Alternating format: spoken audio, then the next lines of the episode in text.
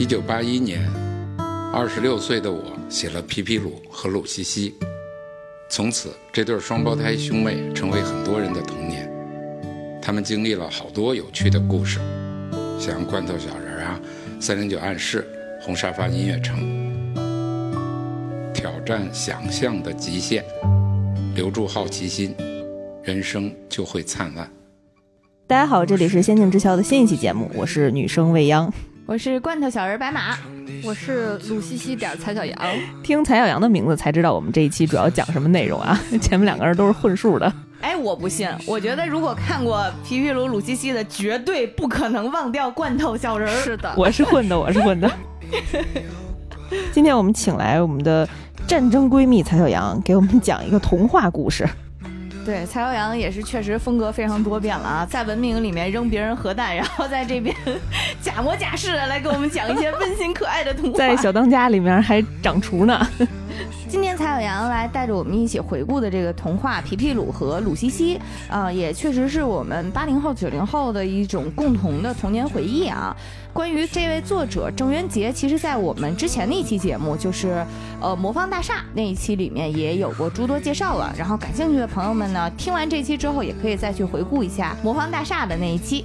我其实小的时候就是皮皮鲁啊、鲁西西呀，还有当时他写的那个大灰狼罗克呀，还有舒克贝塔，我都看过。然后我们之前约节目的时候说要聊皮皮鲁、鲁西西的时候，特别特别激动，就是因为虽然看的时间非常久远了，都是小小学的时候看的了，然后记忆里现在只剩下非常鸡零狗碎的、支离破碎的一些片段，就甚至是一些名词，就是什么红沙发、什么罐头小人儿，就是具体情节，我现在。想不太起来，但是我依稀记得，就是当时看的时候会有一种特别爽的感觉。对对对对，小学版的爽文。对，后来采访总结，这就是儿童爽文啊！我才恍然大悟，就是我现在之所以对那些爽文稍微有一点点免疫，就是因为我小时候爽过来。其实皮皮鲁和鲁西西，它最早出版的时候是一本书，就叫《皮皮鲁和鲁西西全传》，是一九八九年由四川少儿出版社出版的。呃，是我们最爱的这个郑渊洁也，咱是不是得叫叔叔？对我们来说，爷爷爷爷，我们零零后反正叫爷爷。然后我们小的时候看的应该是九五年学院出版社出版的，是两本儿。然后一本蓝色的《皮皮鲁传》，然后一本粉色的是《鲁西西传》。我感觉和白马不太一样的是，因为我看过真的太多遍了。就是在这个准备节目之前，我都可以不用再看一遍，我就能给你讲。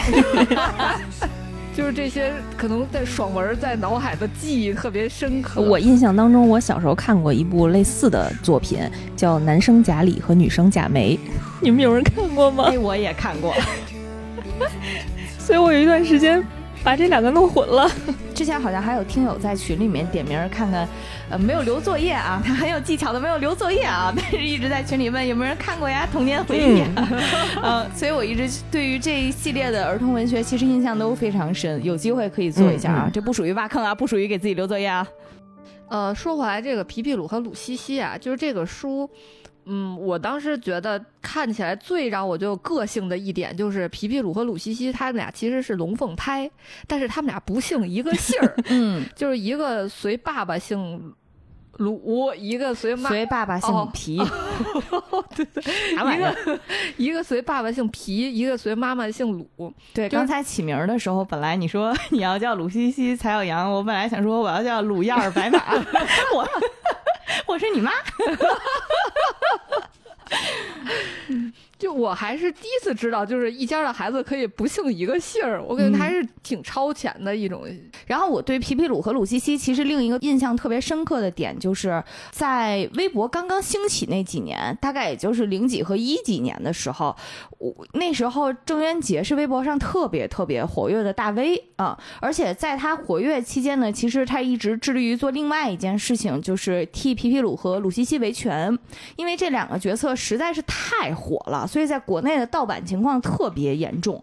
啊，就是呃各种各样的就是妖魔鬼怪的公司都会拿这两个形象去出自己的周边。啊，然后国内的版权保护工作呢做的也没有特别好，嗯。然后可能郑渊洁老师的公司呢也没有像啊米老鼠家那样是吧？有有一个创收部门、法务部门，对，所以经常看他维权维的还挺辛苦的。所以聊到这儿的时候呢，也想共同呼吁一下，就是如果你的童年里面也有皮皮鲁和鲁西西的话，那尽量支持正版，然后支持郑渊洁爷爷。嗯，嗯，那我先给大家介绍一下这个皮皮鲁和鲁西西啊。然后他们俩虽然是龙凤胎，但是他们俩的性格呀什么都非常的截然相反。就是哥哥呢，皮皮鲁是那种就很淘气，就是不太好好上学，就好多的突发奇想，每天就是特亢奋的一个小男孩。然后鲁西西呢，正好相反，她就是一个特别温柔呀、听话、学习又好的那种女孩子，就是我妈的梦中情女。很逗的一点是说，皮皮鲁刚出生的时候就胆特别大，说他胆子特别大。然后呢，但是胆儿特别对对对对，然后说鲁西西呢，医生给照发现他没有，没有胆是吗？所以呢还 对没有胆，对对就是生理性小胆儿和啊生理性大胆儿是吧？然后，所以他们说爸爸妈妈就做主把哥哥的胆稍微移给了妹妹一点儿。嗯，呃，我觉得可能因为我是女孩子，所以我当时就更喜欢的是《鲁西西传》。嗯我那书后来翻的都是一篇儿一篇儿的，都掉下来了，散装散书了装的，对，就是经常就是希望能魂穿鲁西西，就是因为她是那种大家心目中都很喜欢的那种女孩子，就是一种标杆儿，嗯就是你别人家的女儿，对别人家的女儿，但是她自己呢又有好多奇遇，爽文女主。又玛丽苏本夫了是吗？虽然那时候还没有这个词儿，但是你就觉得看她的故事怎么就那么开心，嗯怎么就特别爽，就是这种感觉。然后这本书对于小孩子来说特别有意思、特别吸引人的一点是，那个皮皮鲁的那本书上写的是，这是一本给男孩子看的童话书。女生不许看。对，请女孩子自觉、自觉再自觉，还写着 绝密。对，然后鲁西西那本书写的是绝密，这是一本给女孩子看的书，然后请男孩子自觉、自觉再自觉。然后小的时候看就觉得好有意思，说这就是属于男孩子或者这就是属于女孩子自己的故事。嗯，啊，但是这么写，难道不就是为了让你看对方那本吗？说的是这个理儿啊。自觉自觉，难道不是自觉去嗯探究一下对方那本书写的内容吗？利用了我们的逆反心理。嗯，还有就是，我觉得小朋友很喜欢的是，就是他没有那种特别天马行空的想象。就是这个书里的他的想象，其实还是基于你身边的事儿，嗯比如说你家沙发就会就会唱歌了，然后什么你自己小时候那个砍包缝一个包里边搁那个豆豆就长芽变成豆芽冰了，和你在一块儿，就是都是这种故事，就是你回家去就感觉你身边的这些东西都可以也变成你自己的奇遇。嗯，确实，我们家沙发就会唱歌。嘎子儿嘎子儿的唱是吗？对，对你，你说到这个时候，我就想起来，当时看他童话，就会想起来武侠小说里形容高手那种，就是飞花落叶皆可伤人。就是你现在给我一套精装修样板房，我也能给你写出一本童话来。毕竟白马家现在水壶也会唱歌。一会儿给大家演唱一个是吗？那时间其实比较久远了啊。皮皮鲁和鲁西西到底讲的是什么故事来着呀？嗯，那我们先说一个皮皮鲁的故事吧。这个故事就是我当时问白马，你还记得哪个吗？白马说我就记得红沙发音乐城的故事。嗯这个故事是说有一天，这个鲁西西，因为他的他们的妈妈是医生，然后呢家里就有那种听诊器。我觉得好多小朋友小时候都会嗯，想玩那个，拿那对玩那个听诊器也听一听，然后鲁西西就自己在家拿这个听诊器到处听，然后他就听到了沙发，他发现沙发里有音乐，然后他就在那儿听，听了就音乐特别好听，然后这时候皮皮鲁也回来了，然后皮皮鲁一把抢过来说：“哎，我也听听。”然后他们就发现他们自己家的，就是沙发里一直有人在演奏音乐，然后他们俩就想把沙发给弄开。然后想看看里边到底是什么在演奏音乐，然后这时候里面呢就听见里面的人在说话，然后这个里边有一个音乐城出来说话呢，是这个音乐城的这个总指挥。这总指挥就说说那个我可以给你们演奏好听的音乐，但是呢，条件就是你们不要看我们，就不能看见我们，然后也不能和别人说，也不能把这个音乐录了之后传出去。然后他们俩因为那个音乐实在是太好听了，所以他们俩就同意了。就是所以每天一回家，俩人就关上门，在那偷偷的听那个音乐。然后但是俩人就争这个听诊器。然后后来总指挥说：“你们不要争了，我们可以稍微演奏再大一点声儿。”然后所以他们俩每天就坐那儿听。然后听完有一天，鲁西西说：“哎，该写作业了。”然后皮皮鲁就特别崩溃，他就不想写作业。然后这时候那个总指挥就说：“哎，皮皮鲁，你把你那个课本借给我，我明天再还给你。”皮皮鲁说：“没事儿，明年还给我 都行。”这辈子不用还了。然后第二天的时候，没想到这个总指挥给了他们一个惊喜，就是他把书还给了皮皮鲁，跟皮皮鲁说：“你一边看这个书，一边听我们演奏的这个音乐。”就是他把这本书谱成了一首歌，然后你一边看这个书，一边听这个歌。他看完这本书，他就背下来了。哎呀，我小时候背那些诗词都是这么干的。你们 学没学过有一首有一首词叫《五柳先生传》？先生不知何许人也，亦不想其姓。字摘边有五柳树，引以为豪言。这是我唯一记得，我现在还能唱出来的诗词。太厉害了！我真的没想到红沙发音乐城是一个 纪实文学。我再回忆回忆，再跟你们分享以后。主要是这个是语文，然后又还数学也可以。他培养，你唱一个即便我我刚想说，我那个政治和历史都是这么背的。然后他听完这个数学书的歌之后，数学书上的公式他就都会运用了，不仅背下来，还会运用了，会做题了，是不是很厉害？嗯。然后呢，我觉得这是我小时候最羡慕的两个东西，一个是红沙发音乐城，一个是哆啦 A 梦那个面包片儿，就是贴上吃了 就会了。然后皮皮鲁呢，他作为一个非常淘气的、活泼的、不好好上课的男孩子，他掌握了这个绝技之后。他就得秀一下啊！于是第二天上课，他故意就不带书，然后老师就问他说：“皮鲁，你书呢？”他说：“我不用带，我都会背。”然后老师就说：“你一个学习这么不好的孩子，你就会你就会背啦。”然后他站起来，咵给老师背了一段。老师说：“嗯，行，行。”不知道为什么突然有这么大的转变，是吧？然后没想到这个秀出事儿了。就是他们班有一个另一个同学就留级了两次，就学习特别不好。然后呢，就是他们书上是说这些就成绩不好的孩子其实很团结嘛，他们有一个小团体。然后这个小男孩就去找皮皮鲁说：“求你了，说我也没看你好好学习，他说我观察你好几天了，你也没学习，你为什么成绩突然那么好呢？”他说：“我觉得你肯定有绝招，你 能不能把绝招？”交给我，要不然我就又要留级了。下次你就让他找未央。不是，我就想说，你自己对于留不留级这事儿这么上心，然后你还花心思，你每天盯着皮皮鲁看，你学会儿习吧你。然后皮皮鲁呢也挺同情他，因为他经常被他爸爸家暴，那个男孩子。然后皮皮鲁那个同学对，然后皮皮鲁看见过他，还经常被他爸打。然后呢，皮皮鲁就说这样吧，他说他就把那个偷偷的。录了一盘磁带，然后回去给那同学说说，你就照着听，你就会了。你背叛了革命，你。然后那个同学那个听完之后，果然马上就特别不一样。他们俩考试的时候，一个第一个交卷，一个第二个交卷都做的特别好，结果就出事儿了。说有一天一打开电视，发现就是这个市里的乐团正在演奏他给这同学偷偷录的这个歌。哎。然后我发现是他同学在家里这个磁带没藏起来，被这个同学的姐姐听了。哎，姐姐一听这歌好，哎，我男朋友是市乐团的，就给男朋友送去了。所以现在大家都在找，这歌是谁写的呢？这歌是从哪儿流传出来的呢？然后后来呢，大家就按这个寻找这个线索，就找到了皮皮鲁，就是一堆人都到皮皮鲁他们家，他爸也特别喜欢听歌，然后也知道了这是皮皮鲁这儿来的，他爸就觉得。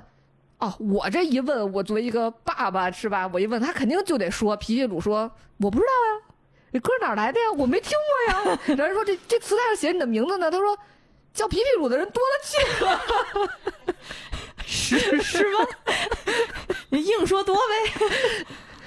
然后最后实在实在没办法了，他说。这歌我写的。然后鲁西西还给打掩护说：“哦，我说你最近怎么哼哼唧唧。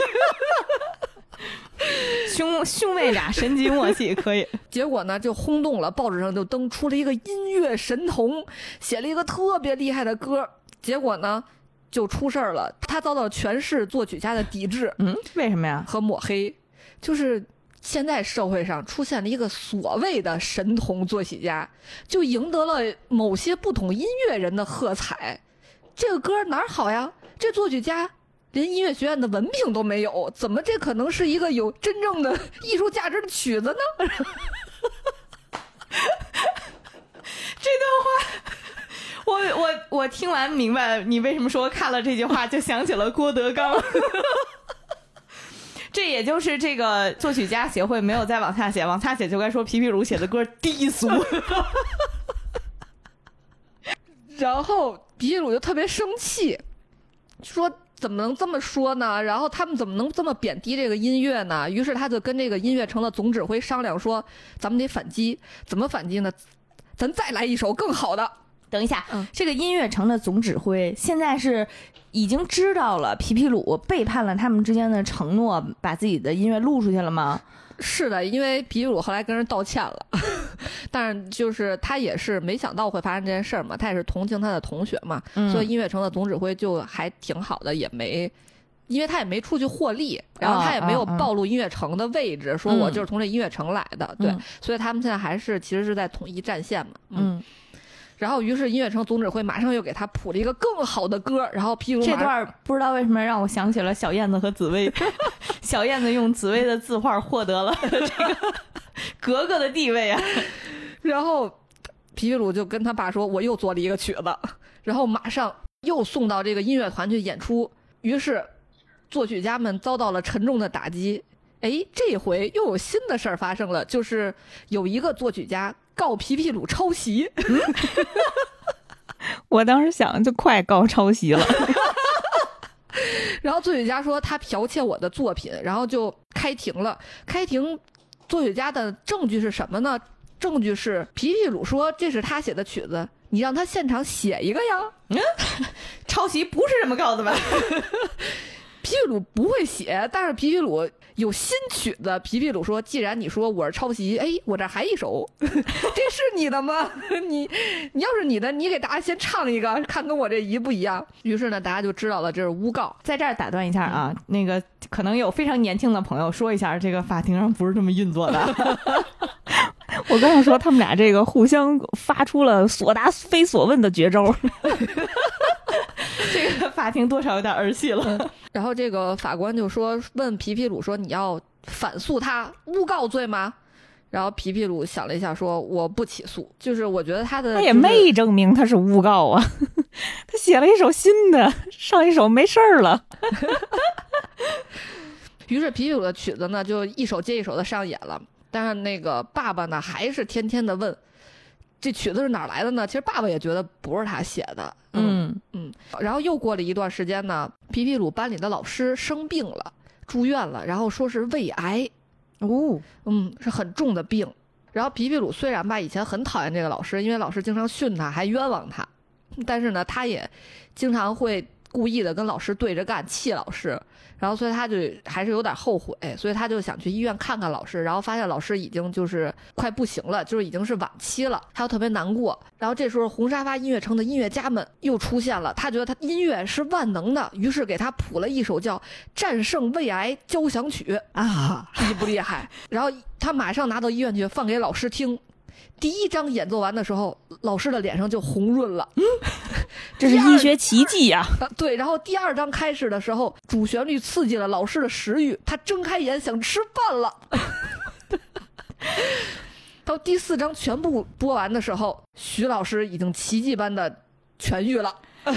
行，嗯，这沙发得保留好了呀。对于是，这个又一次轰动了，就是因为这是医学的奇迹了。这时候呢，皮皮鲁就决定，就是因为好多人就想来和他买这个音乐，但是皮皮鲁就说我要免费送，就是要录成很多很多盘给所有的胃癌病人听。然后他还让，因为妈妈是医生嘛，最后爸爸妈妈呢，其实也就不执着于这个音乐到底是哪儿来的了，然后还帮助他，就要跟他一起给他找什么肺癌的什么，然后这样呢，就是可以去给音乐城谱成各种各样不同的治疗癌症的曲子。最后，整个世界都陶醉在红沙发音乐城的音乐之中。这就是大结局了，对，是吗？故事就结束。然后最后居然变成了一个临床医学 基地。是的，嗯，你看看这个爽文的套路，现在已经初见端倪了，对不对？嗯。嗯，虽然我自己是一个，基本上我觉得皮皮鲁系列好像基本上都是这个套路，就是作为一个学习成绩不好、调皮捣蛋，但是心存善念的一个男孩子，啊，我就意外得到了这个呃来自童话世界的一些。开光，把我开光成了一个挂吧？对，来自童话世界的外挂吧？啊，把我这个直接变成了现实世界的大英雄。就是我感觉，其实当时郑渊洁的那关于皮皮鲁的这一系列，好像都是这么一个思路。嗯，是的，而且我我看完之后，因为小时候可能还没有特别觉得，就是。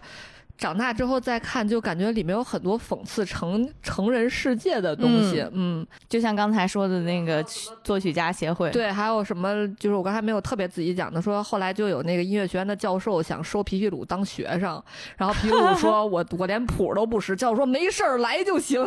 ”然后最后说那个是因为这样的话，他们就可以说是我们这个学校培养了皮皮鲁。对，哦，嗯，就有好多这种情节，非常现实。对，就是他在他就是两。本书里面，其实这种的东西还是挺多的。嗯，确实没想到，就是一开始的时候，皮皮鲁，呃，发生在自己身上，其实是那种还挺鸡贼的这种小事儿啊，就等于相当于是红沙发帮他完成了作业嘛。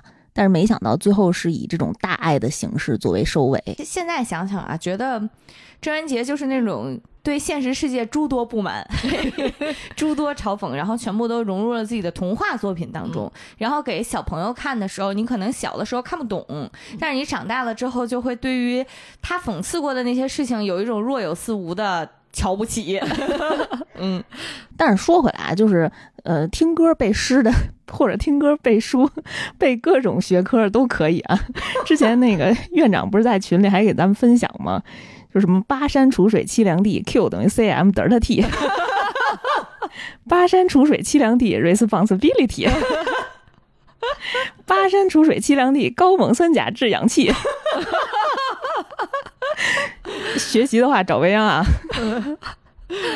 主要关于这个，我跟你说，关于这个 周元杰爷爷的这个书里吧，有好多就是对学校教育的，就是不满意。然后他其实一直致力于给大家能发明一种 随便学学，或者是那种找到正确方法就能所有的孩子都能。轻松考到一百分的这种方法，然后快乐学习，快乐学习，对对对。然后除了这个故事之外，其实还有一个故事，其实也是有这种情节，嗯，就是这个白马记忆深刻的这个名字，罐头小人儿，耶，嗯，这是一个鲁西西的故事，这个故事也挺有意思的。是有一天，鲁西西他们家有客人来，然后呢，那个妈妈就让鲁西西帮忙去开一个罐头。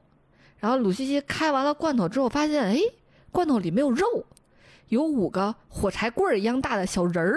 然后鲁西西特别惊奇，他就想说这肉进化了。这时候他就想说，不能让爸爸妈妈知道这个小人儿，因为呢，爸爸妈妈扔了好多哥哥养过的小动物，就是哦，好多都是从阳台直接就扔出去了。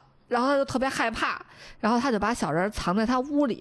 然后这时候妈妈就着急说：“哎，鲁西西，你给我开那罐头呢？”鲁西西说：“嗯，罐头里没有肉。”他妈拿过来那空罐头盒说：“不可能，刚才里边有重量，现在怎么没有了？”鲁西西说：“嗯。”就是没有，嗯，我我给吃了，妈妈就很生气。我这正忙着呢，一堆事儿，然后客人来还炒菜什么，你这还给我添乱。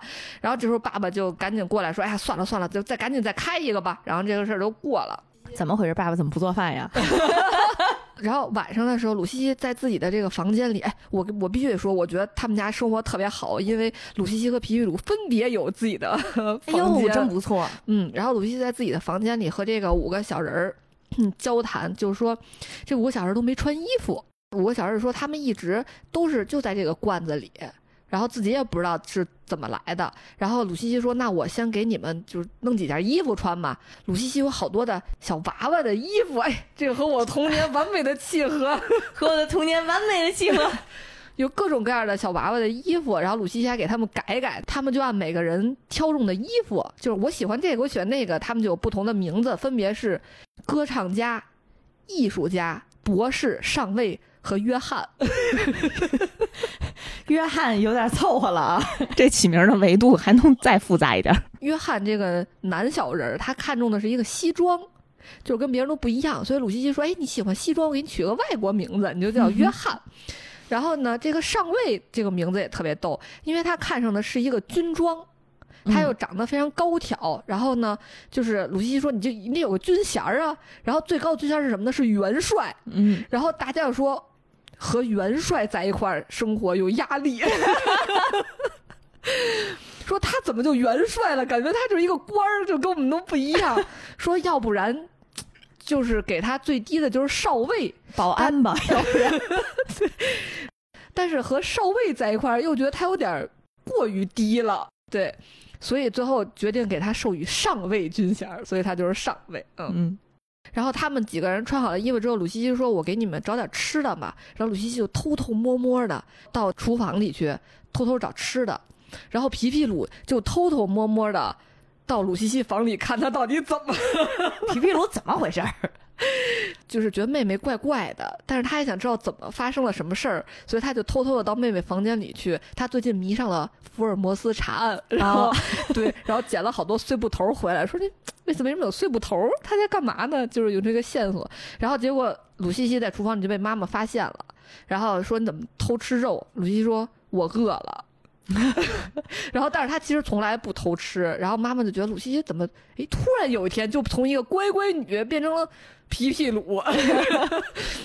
然后鲁西西回来之后，就跟这些小人，就是因为这些小人忙碌了一宿嘛，然后也给小人吃了东西。结果他第二天上课的时候，他就特别困，他就睡着了。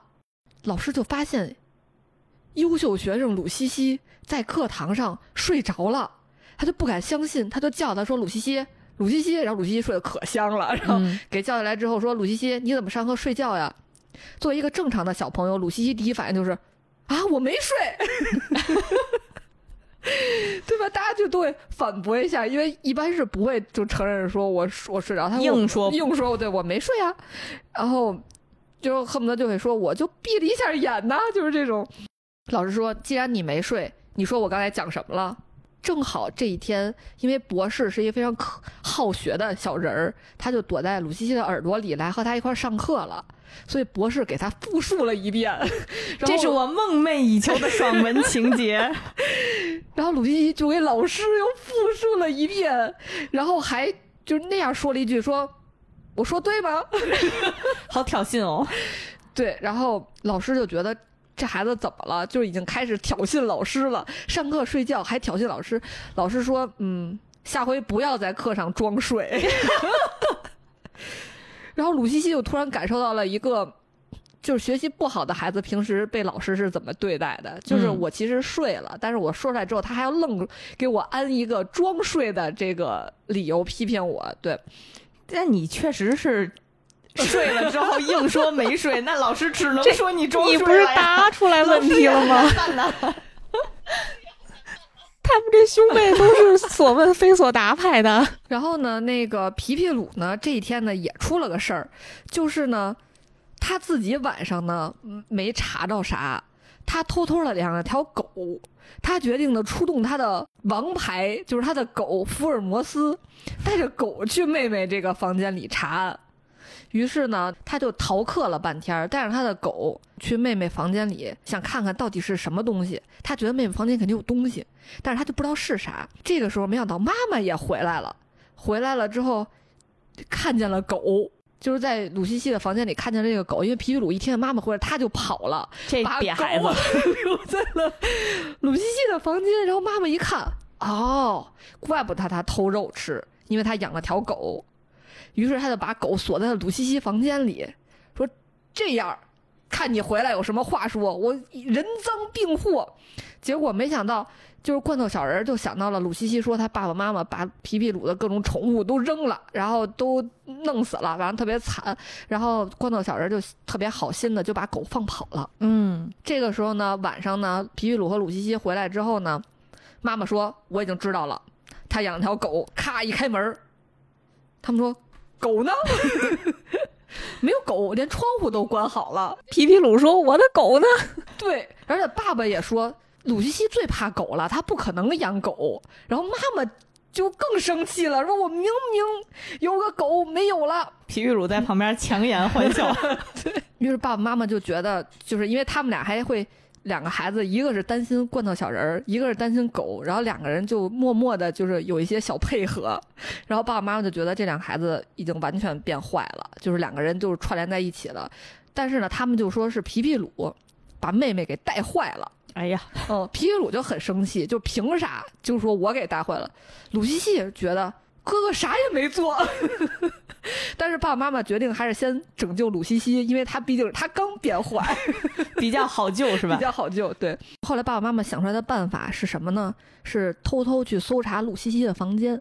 皮皮鲁呢很担心他的福尔摩斯，他就想给福尔摩斯买点好吃的，第二天去看看他。他们有一个秘密据点，他就想去买点吃的，看去那个据点找找福尔摩斯。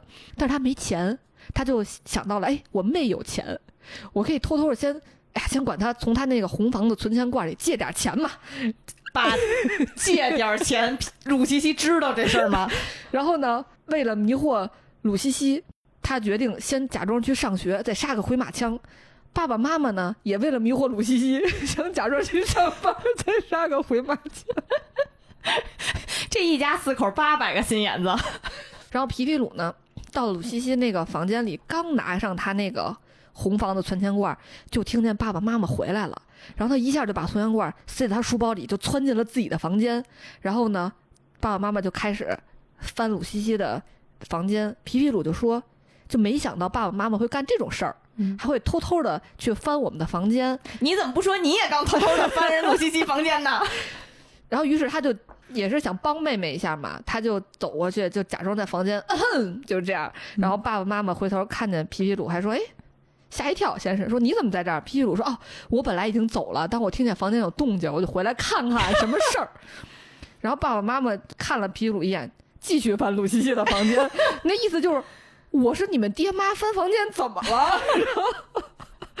然后皮皮鲁一想，人家就当着你的面翻，你也能怎样？对，太惨了，太惨了，太惨了。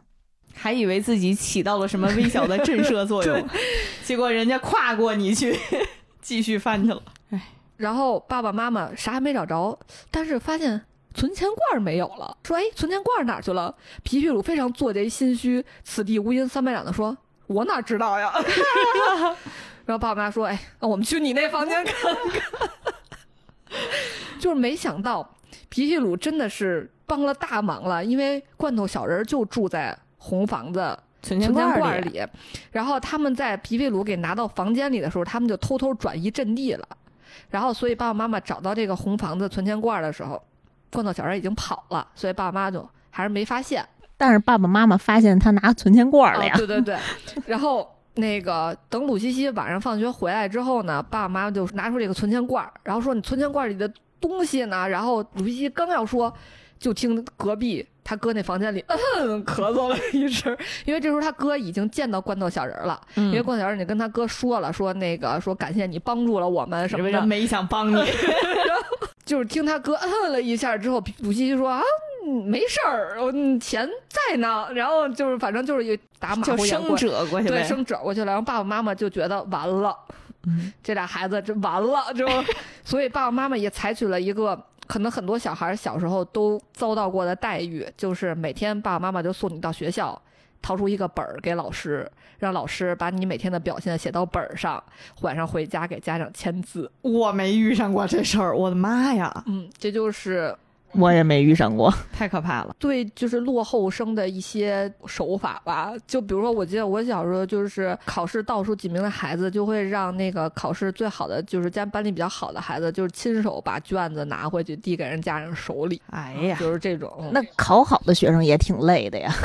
比如我考的特别不好，然后未央考的特别好，对，老师会把你的卷子交给未央，让未央和你一块儿回家，看着把亲手让未央把卷子交到。你家长手里，变我能不能不去呀？我还得回家写作业呢。嗯，而且那时候吧，跟现在就是不一样。那时候都是就近入学，大家都在恨不得在一小区里，在一胡同里，就在一片儿住。就是变态变得特别的 顺理成章，是吧？那也别耽误我写作业，我还得背歌呢。就等于呢，鲁西西也正式加入了这个落后生的这个行列。然后他们遭受了这些特别不好的待遇之后呢，罐头小人们晚上也在一块儿开会，就说：“你看，因为咱们他们就是遇到这么多事儿，然后鲁西西还被爸爸妈妈就这样说，说咱们应该能做点什么，能帮帮他们。然后博士已经在外边求学了这么多天了，已经掌握了很多知识了。然后博士求学，然后博士就说说咱们应该尽自己所能学点啥，就是帮助他们一下。”比如说博士就说说，我听了这几天，我觉得吧，我已经能自学了。我从明天就不去学校了，就是他自己在家看书，然后跟那个歌唱家说，你就学作曲和唱歌和作曲，考试也不考这俩呀。然后这个约翰，你就学外语，学英语、学日语、学法语、学德语，反正就是什么都学。对，学外语。还有那个艺术家，你就学微雕，咱有这个身材上的优势。准备考个艺术生是吗？然后上尉呢？后来上尉为了帮助这个福尔摩斯逃脱爸妈的追捕，然后跟着福尔摩斯跑了。后来上尉。在一个武术学校附近学了一身功夫回来，就是你走体育生、艺术生，反正都行。呃，对，给你特长安排上。对对对。然后后来那个就在有一天，这个皮皮鲁又吊儿郎当的在上课的时候跟老师顶嘴的时候，老师说：“皮皮鲁，你就赶紧得好好听课。”皮皮鲁就是听着呢，就是都是这种，就特别让人生气的这种语气。老师说：“你看你期中考试怎么办？”皮皮鲁说：“那个我期中考试肯定能考第一名。”我有挂，你有吗？回家之后，然后他妈和他爸也担心，就是这怎么弄啊？然后他就跟他爸他妈打赌说：“我能考第一，说我要考第一的话，你们能怎么办？”然后他妈说：“你考第一，我什么都能答应你。”譬如说我要养狗，他妈就说可以。然后后来这个皮皮鲁就带着博士去考试去了，他就唰唰唰十分钟就写完了，然后。他就开始就在考场就那样翘着二郎腿，老师说你不会，你别影响别人。皮皮鲁说我做完了。然后皮皮鲁考完试之后，他满分，但是呢，老师要求他重考，就是一万个老师就看着他要重考，因为老师是觉得他作弊了吗？对，老师觉得他作弊了。然后老师把所有犄角旮旯的偏题、难题，然后什么超纲题 都给他列上，结果人家又满分，然后他就。也挑衅一下老师，说你给我拿一五年级的来，因为他是四年级嘛。然后五年级他也都这样了，就别拿五年级，你拿个奥数吧。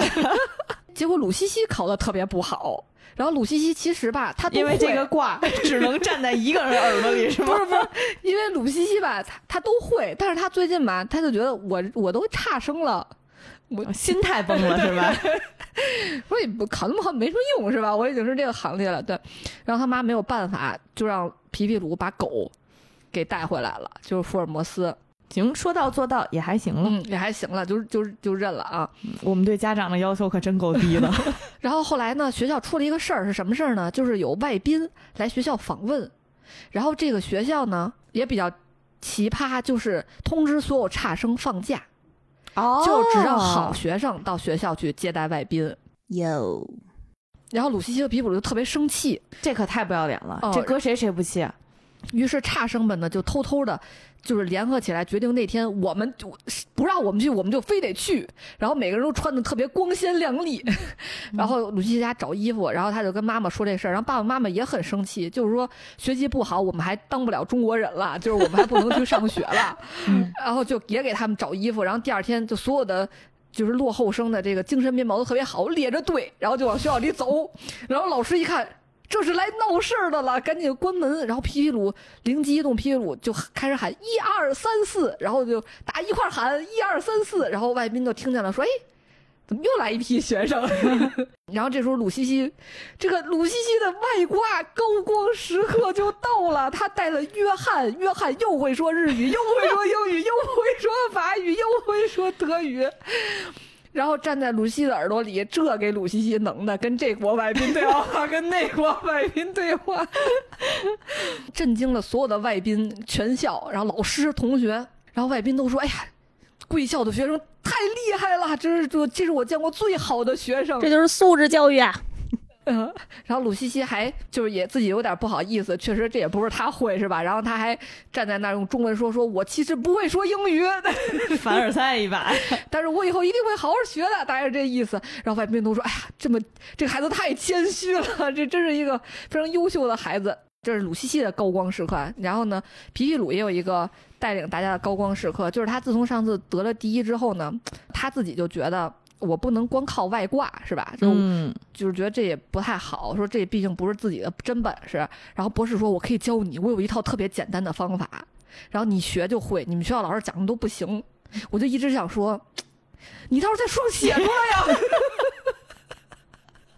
编歌，编歌方法呀？怎么那么让人着急呢？未央现在再给你唱首歌。然后皮皮鲁就组织落后生们每天学习。就是他学会了之后，组织大家一块儿学习，然后还给那个优秀生下了战书。嗯，最后呢，在这个学期考试的时候，每个班所有的第一名都被落后生得了，而且他们都提前交卷，都做的特别好。然后交卷之后特别开心，大家聚在操场上，哎，歌唱家在哪儿呢？歌唱家给他们谱了一个落后生之歌，大家一块儿唱这个落后生之歌。这时候学校接到通知说要有一个国际上的。这个数学比赛，然后要选拔孩子去参加，于是呢，他们学校就开会呀，选谁呀？现在你说选落后生，人都考第一，你还叫人落后生吗？这也挺奇怪的，对不对？后来就选了三个落后生，两个优秀生去参加这个比赛，最后皮皮鲁和鲁西西获得了大赛的冠军。然后学校决定马上举办升旗仪式，由皮皮鲁担任升旗手。这就是每一个小学生做梦都想成为的这么一种角色吧？就是那时候成为升旗手就是大队长，是不是？嗯，就是这种感觉啊，就是学校的门面担当了。嗯嗯，已经是这个最优秀的人了。嗯，然后结果正在举行这个升旗仪式的时候，突然这个福尔摩斯就跑过来了。跑过来之后咬皮皮鲁的裤子，然后他们就想。是罐头小人出事儿了，于是赶紧往家跑。一回家的时候，发现这个上尉倒在了爸爸的桌上，然后呢，流浑身都是血。然后鲁西就生气了，就觉得是爸爸妈妈肯定就害了这个上尉了，肯定是你们发现他们了，然后就把他们给害了。后来发现呢，不是，是上尉发现有老鼠在啃他爸爸的资料，于是上尉上去和老鼠搏斗。然后，但是老鼠太多了，来了几十只老鼠。天哪，这是个李小龙上尉啊！在。不是，这家里有几十只老鼠，你不觉得很可怕吗？我当时看到这儿的时候，家庭条件虽然屋挺大的，但是卫生情况堪忧。应该是老鼠外面找的外援。也 可能摇人去了，摇人说，所以双拳难敌四鼠，然后就被老鼠那个咬坏了腿，然后他就他们就赶紧把上尉送到医院里去了。爸爸妈妈就问他们说说，所以你们的秘密就是这个对吗？其实爸爸妈妈后期的时候已经不问他们了，就是已经开始慢慢学会尊重这个孩子了，因为他们发现孩子老把肉切完之后搁在小盘里。然后呢，他们也不问，然后还那个会帮忙什么的。我觉得爸妈之所以突然之间就放下了，是因为发现成绩确实还挺好的，也可能是。然后后来在医院里抢救上尉的时候，连校长都来了，因为上尉是稀缺血型，然后大家都没有，但是校长是。然后校长就给上尉输了血，还说：“哎呀，希望你们能把你们的朋友介绍给大家。”然后这个故事就结束了。哎呀，真美好的结局啊！我看完之后就想知道到底怎么学呀？那个方法是啥呀？嗯，我听里面其实还有很挺多讽刺现实的内容的，就比方说，嗯，只让好学生参加。我当时记得上学的时候，然后北京有几个最好的高中，他们每次考试的时候，其实是把所有的学生分成一部和二部。怎么分呢？就是这次考试前一半的人就是一部的人。后一半的人就是二部的人，然后他们每次算平均分就只算一部的平均分，所以他们那个学校永远平均分都特别高，真的好现实。而我记着。高考的时候，反正有些学校会这么操作。呃，那个时候如果学校里面有学生，他的成绩一直表现的不会特别好的话，他可能就会提前跟你家里谈话。就是谈话的内容就是可让你考虑考虑孩子的未来，然后呢，他是否要还要继续参加高考，还是已经有什么其他的出路了？比如说怎么怎么样？他目的是什么呢？是让你不要参加高考，因为你不参加高考的话，你就不会考出很低的分，拉低学校的平均分。嗯啊。所以其实，咦，对，在这种就是唯分数论，或者是一定要有一个非常量化的这么一个标准情况下，就会有这种牺牲孩子的，就是干涉孩子的选择，然后甚至是牺牲他的一部分前途的方式。嗯，我觉得还是挺，真的是挺现实，然后也挺残忍的。嗯嗯，很讽刺。就是刚才听到有一个情节，就是学校里有外宾访问，然后皮皮鲁非要带着差生一块儿去的时候，我就突然想到，就是也就是皮皮鲁这个故事早了，要是搁现在的话，学校里就会有其他人说他给境外势力递刀子呀。我们学校当时确实接待了很多波呃国外友人，就是这种国外的学校，不同国籍的学生来我们学校参观。比如说像日本的同学、韩国的同学，然后我们当时就是用非常薄弱的英文能力跟对方交流，然后提起在见面之前，其实互相还会写信，然后当他们来的时候，我们还会给对方互换礼物，感觉还是一个段儿还挺有意思的经历。嗯，呃，然后当时我们年级男生，然后还组织那种足球赛，啊，把日韩都给打败了，太 太激动了，中国队赢了。好笑啊！这个，我们在嗯录之前也有讨论嘛。当时蔡小阳还说，看这个故事会觉得，嗯，郑渊洁曾经对于好学生和学校都有深深的恶意。当然这是句开玩笑啊，但是你会能感觉出来，就是至少在他的童话故事里面，嗯，差学生。和好学生是被人为分成了两个种族一样，对对对，两个种族一样的存在。但是在这里面，其实学生都是无辜的，就是学并不是的，对，只不过拥有权势的。老师或者是大人，他们强行把孩子们分化成了他们认可的好学生、听话的、乖巧的，然后成绩好的，然后以及不听话的、叛逆的、成绩不好的，然后再分化成这两个类型之后，他们就会开始用好学生去打压那些所谓的他们眼眼中的那些不听话的学生，无论是用一些话术，比如说。你瞅瞅那谁班哪个班的谁谁谁，或者是你为什么不能像谁谁谁一样好好学习？就是他们会用这些的熟练的掌握了这些话术，一方面呢去打压另一边。但是对于年轻的孩子来讲，嗯，如果你是那个好学生的话，你会觉得，哎，我好像得到了夸奖。然后呢，并且我会进入这套评价体系里面，我也会瞧不起那些被批评的学生。嗯，就是这是一套分而化之的一个手法啊，所以我希望就是大家都能够识识别出日常生活当中这种。微小的 PUA 或者是微小的操人际方人际相关的一些操控的手段吧，就是因为其实对于孩子来讲，其实很多时候价值观是很单纯的，然后不会像成年人一样陷入这种唯成绩论或者是唯听话论。嗯，呃，他眼中看到的可能是这个人活泼，我愿意和他一起玩儿；然后这个人仗义，我愿意和他一起玩儿；或者甚至是这个人虽然成绩不好，但是他很机灵，他很逗都这些人就可以。成为我的朋友啊！但是如果大家都被成年人的这套价值观所洗脑，或者是都被成年人的那些褒贬或者是奖惩所限制的话，那其实，在学校里面会导致一些霸凌的情况啊！因为学校里就会分出等级，然后分出区别来。但是咱客观来说啊，就是小孩儿也并不。都永远是那么天真可爱，他们本身也会有自身控制不住，或者是没有被规训的那些恶意，或者是不好的那些念头啊。但是我觉得在这里面，其实成年人应该做到的是，让孩子们之间相互要更加的友爱，相互要更加的支持，而不是说我人为的分出来三六九等，然后把孩子往里面归，哎，你再采取末位淘汰制，你再给个三点二五每年打分。我今天还路过了我的小学，然后我发现我小学的那个就是名字，然后边儿上多了一行小字儿，写的是“大家不一样，大家都很好”。哎呦，真不错，嗯，我觉得特别好。哪个小学还挺还挺感人的。东四九条小学，虽然我觉得我们学校可能，反正我上学那会儿没有感觉到吧，但是可能他们有这个想法，我觉得就挺好。确实，我觉得除了学习成绩那一块儿啊，这个故事里面还有一块让我印象非常深刻，就是嗯，皮皮鲁、鲁西西他们的父母去鲁西西的房间里翻东西啊。我小时候应该遇上过类似的。就你能感觉到，就是小朋友其实还挺敏感的，你能很清楚的感觉到你的东西可能被翻过。就比如你的一个八音盒，它你里头可能是储存，嗯，日记呀，或者一些小纸条啊，我就会感觉到可能是被打开过。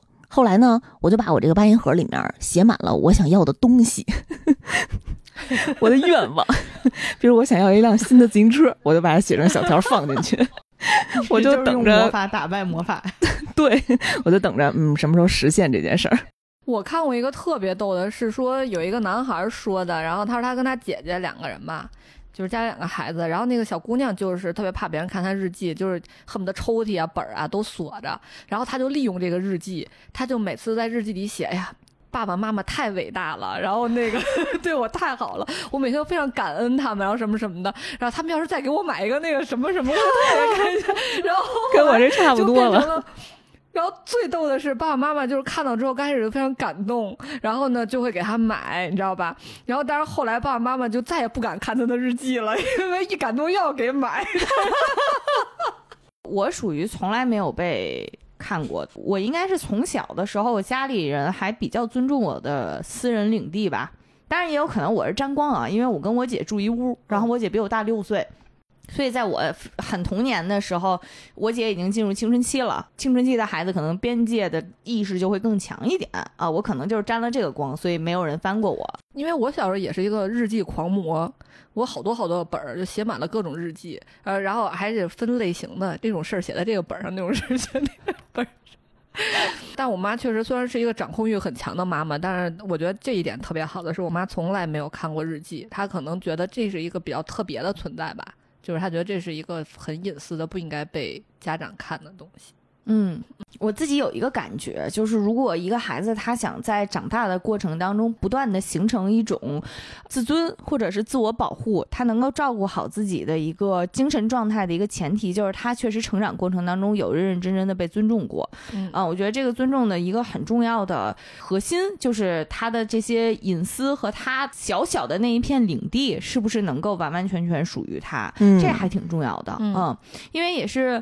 嗯，小的时候不觉得自己的经历有多宝贵，或者是自己的这些有多幸运吧。但是长大了之后，确实看到了很多新闻，比如说有那种在孩子房间里装监控的父母，啊，就是。监督你有没有这个好好学习，甚至是到了大数据时代和这个呃智能用品的时代的时候，你就会发现真的会有那种匪夷所思的科幻情节在现实生活当中发生过，呃，就是比如说之前有看到教室里面装了摄像头，它会通过这个面部识别来分析，哎。你这个人打瞌睡了，你在第几节课打了多长时间的瞌睡？然后这些是可以生成一份数据报告，同步给你的班主任和你的家里人的。我的天哪，太可怕了！这哪是上学呀？比坐牢还难呢。是挺震惊的。打瞌睡这件事儿，难道不是因为学校留作业留太多了吗？希望学校反思一下。哎呀，但是不得不说，打瞌睡跟学习好不好真没有关系。姐夫上课经常打瞌睡，经常睡觉。有一次睡得正香的时候，被老师叫醒了，然后他赶紧问旁边同桌讲哪儿了，讲哪儿了。同桌说：“呃，老师让你把电脑打开，因为他是电脑管理员。”然后前两天还有一个新闻，也是真的是震惊我的，也是七月末的一个新闻了啊，就是，嗯，当时网友是发帖抱怨说学校统一发了一支作业的专用笔，然后呢，这个专用笔它是能够笔头。配了一个摄像头，能够捕捉特殊纸张上面的笔记，而且实时传导。这种应该就叫点阵智能笔啊，点码作业本这种，相当于这种配套出来的话，学校能捕捉你什么时间写了什么东西。因为这个学生觉得特别崩溃的点就是，他本来在家可能摸了两天鱼，没有认真写作业，这大家都能理解吧？暑假的时候，谁不是最后一两天的时候，一下手上绑三根笔，同时完成抄写的作业呀？但是当时是他老师跟他说：“你怎么最近没写呀？” 这个情节实在是太吓人了，太吓人了，太吓人了！听这段感觉就是发生在霍格沃茨，哈女士才会出现的情节。对，这简直是乌姆里奇快乐笔，就是一个能够真的是无限制的。监控学生，然后这个笔还很贵，大概一支是市价好像大概在三百五到四百五。这个是那个学生在在在吐槽这个帖子里面写的啊，具体这个价格我不太清楚啊。所以现在关于那个新闻，大家就在考讨论的就是现在监控学生是否已经属于过度监管了？那学校和或者说不仅是学校吧，就是成年人对未成年人的这个监管和监控到底边界应该保持在哪儿？嗯。这个算是我觉得是是是现实对童话世界的一个反讽吧。我觉得郑渊洁都不敢这么写，值得探讨啊！我真的要是我是家长，我就会让孩子，我就不买，不行就转学。我我觉得突然自己变成了一个很刚的家长，嗯，了不起。好，我下面要说的这个故事，可能前面你觉得很爽文了，都没有这个故事爽。这个故事就是。我觉得我二十多年没有看过了，好像有点暴露年龄哈。那个，我都能把这个故事完整的讲出来，因为我觉得这个故事我特别特别喜欢。是说这还是鲁西西的故事啊？说他学校里要举办游泳比赛，这个学校也挺阔的，还能举办游泳比赛。但是鲁西西班里没有人会游泳，因为家长可能对游泳比较危险，所以好像没有人送孩子去游泳。然后大家就很着急，孩子们都在自己偷偷想练练游泳。然后鲁西西就回家想皮皮鲁教他。然后俩人正在聊着这事儿呢，就发现家里的茶杯怎么自己动了，好像家里的什么摆件儿好位置也不太对。他们俩就观察观察观察，好像有一个看不见的东西移到了什么地方。怎么能看见它呢？皮皮鲁，哎，绝了！可能现在大家都不知道，以前洗相片儿啊是需要那种。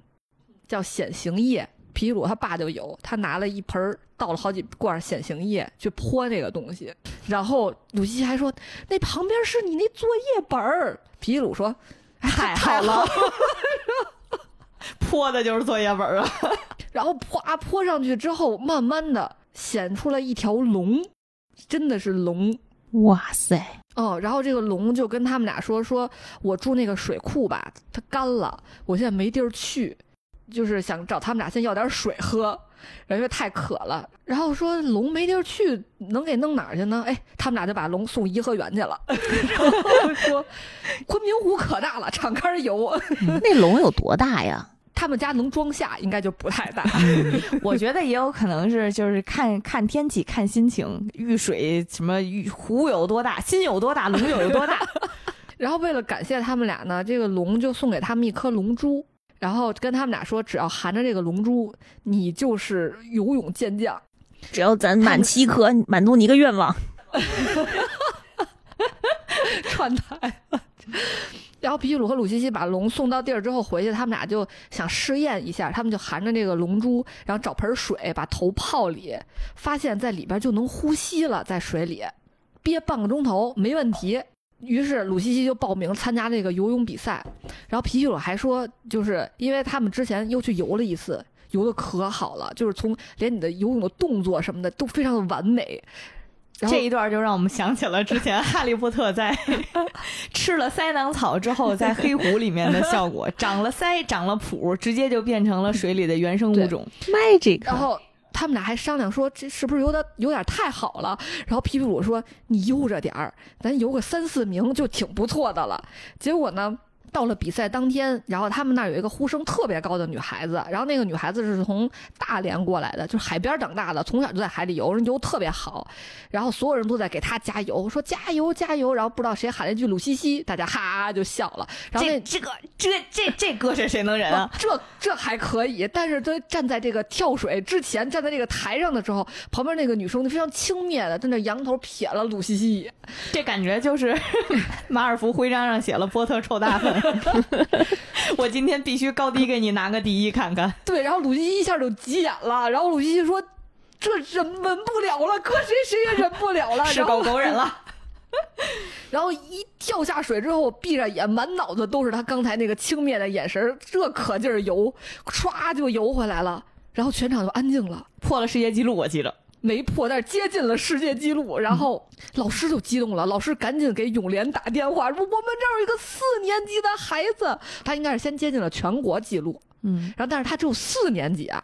然后于是呢，老师就给打电话给永联，永联就来人了，然后教练就来了，说游多少？然后一游发现特别厉害。然后因为他本来想嘛，永联来人了，我就别游那么好了。结果刚才那姑娘不是被他赢了吗？正生气呢，说。你会游，你游一个呀！神助攻，没办法，鲁西西又游了一个，这回游的比上次还快。然后，所以呢，这个永联就决定呢，想把那个鲁西西就是要到国家队去。就是关于鲁西西获胜的这一段，有一段描述特别嘲讽。嗯，啊，就是当时他刚刚开始，就是怎么说崭露头角的时候，体育老师激动了。意识到自己的出头之到了，当时这个体育老师啊，还拉把这个鲁西西直接拉到了一边儿，就很小声的跟他说：“国家游泳队要你，你能答应老师一个要求吗？你去跟那个国家体委的教练说，是我培养了你，你要求让我跟你一块儿去国家队继续当你教练，行吗？”鲁西西一个十岁的实诚孩子说：“可是你也没训练过我呀。”体育老师说。这场游泳比赛是我组织的呀！如果没有这场比赛，大家怎么能知道你游的好呢？再说，国家体委的人是我打电话叫过来的呀。鲁西西差点说：“我宁可带我旁边那姑娘，我也不应该带你呀。”后来，当然教练没去成，因为鲁西西一直否认说他不会游泳。嗯国家队的老师说：“你们教练说了，他从一年级就训练你。”鲁西西说：“他撒谎。”然后，所以鲁西西真的太实诚了，太实诚了。嗯。但是鲁西西就不想去啊！鲁西西就说：“我不会游，我真不会。”但是这谁也不信呢？气氛也到这儿了，大家都眼睁睁看着呢。然后呢，就报纸也登了。然后他爸晚上还多喝了好几杯，这气氛都到这儿，你就必须得去了。他爸这气氛做的挺足啊。然后学校还给鲁西西开了隆重的欢送大会，就是教育局的领导都来了。然后主席台左边写着“不忘母校，辛勤培育”，主主席台右边写着“誓为祖国，争得荣誉 ”。然后正前方悬挂着热烈欢送鲁西西同学。对，最后呢，就在全校同学的就欢欣鼓舞的欢送中，然后他就去了这个国家队，他就和皮皮鲁商量说怎么办。怎么弄？他突然就变成一个游泳神童了。皮皮鲁说：“哎，你把龙珠留下。”所以呢，鲁西西就没拿龙珠，就是孑然一身的来到了国家队。然后因为这个神童的事儿已经轰动了嘛，大家都知道我们国家泳坛升起了冉冉的新星。他只有四年级，他就能接近世界纪录了。所以就是所有的国家队的领导都来看鲁西西，然后鲁西西扑通一声跳进了水里。开始喊救命，最后还是招他那教练给他救上来的。然后领导们都非常生气，说这怎么回事啊？说怎么不会游泳啊？怎么就还神童呢？大家都特别生气的就走了。然后鲁西西就很难过，因为发现大家就都对他很失望嘛。而且世界上的这个游泳组织听说了中国有游泳神童了，都不信，非要来看看，还分别带了全世界这个。蝶仰蛙字的冠军们，蝶仰蛙字 带的挺全乎呀。对，来一一起来看看他，和他一块游一游。明天就来了。今天发现他不会游泳，为国争光的时刻。鲁西西当时等于是其实有两个因素嘛，一个是国家层面上为国争光，然后一个个人层面上呢，就是虽然他不想进国家队，但是国家队相上他那个李教练，就是等于被认定成了什么虚报神童，然后认定成了呃浪费大家的时间，然后还目睹了一个小孩被淹死，差点被淹死这么一个情况，所以挖掘他的那个国家队的教练也干不下去了。他作为一个非常善良的女孩子，其实是在此刻其实是特别的于心不忍的，嗯。然后他就回家去，他就找。皮皮鲁拿龙珠，然后皮皮鲁就给他了，说你明天一定要为我们争得荣誉，说就看你了。皮皮鲁最神的是，他说：“再说这龙是咱们国家的，你就是龙的传人嘛，没毛病，用祖先的宝物，理所当然。龙的传人立功了。然后，于是第二天，然后这个鲁西西就在全世界的见证下，他先是。游超过了一个世界冠军之后，又非常讽刺的是，世界游泳组织不承认，因为这不是正经的比赛。嗯，鲁西西一想，嘿，你们不承认，那我多给你们游一遍，然后分别打破了自由泳、蛙泳、仰泳和 蝶泳的世界纪录。然后给祖国争夺了极大的荣誉，大家都觉得这个姑娘实在是太厉害了。然后全国登报，全国的报纸都来采访鲁西西。然后这时候发现鲁西西没了，失踪了。你还记得鲁西西去哪？我太记得了，她被绑架了。嗯，鲁西西被一群文物贩子给绑架了。为什么文物贩子要绑架鲁西西呢？因为他们发现了一艘唐太宗时候的沉船，就在海南那块，在大海里边。他们得找一个水性特别好的人帮他们去找沉船，他们为什么不找一个潜水特别好的？这也是我长大之后想到的这个问题，不太合理。嗯，然后鲁西西刚开始被绑架的时候，他其实一直是想逃走的，然后后来听说这些人找到了这些文物之后，是想卖给外国人，然后鲁西西这个龙的传人的这个精神又来了，就就想我不能走，我也跟着他们找到这个宝物，说不能让他们得逞。但是呢，鲁西西本来随身带着这个龙珠，他就特别怕他们发现，他就把龙珠给吞了。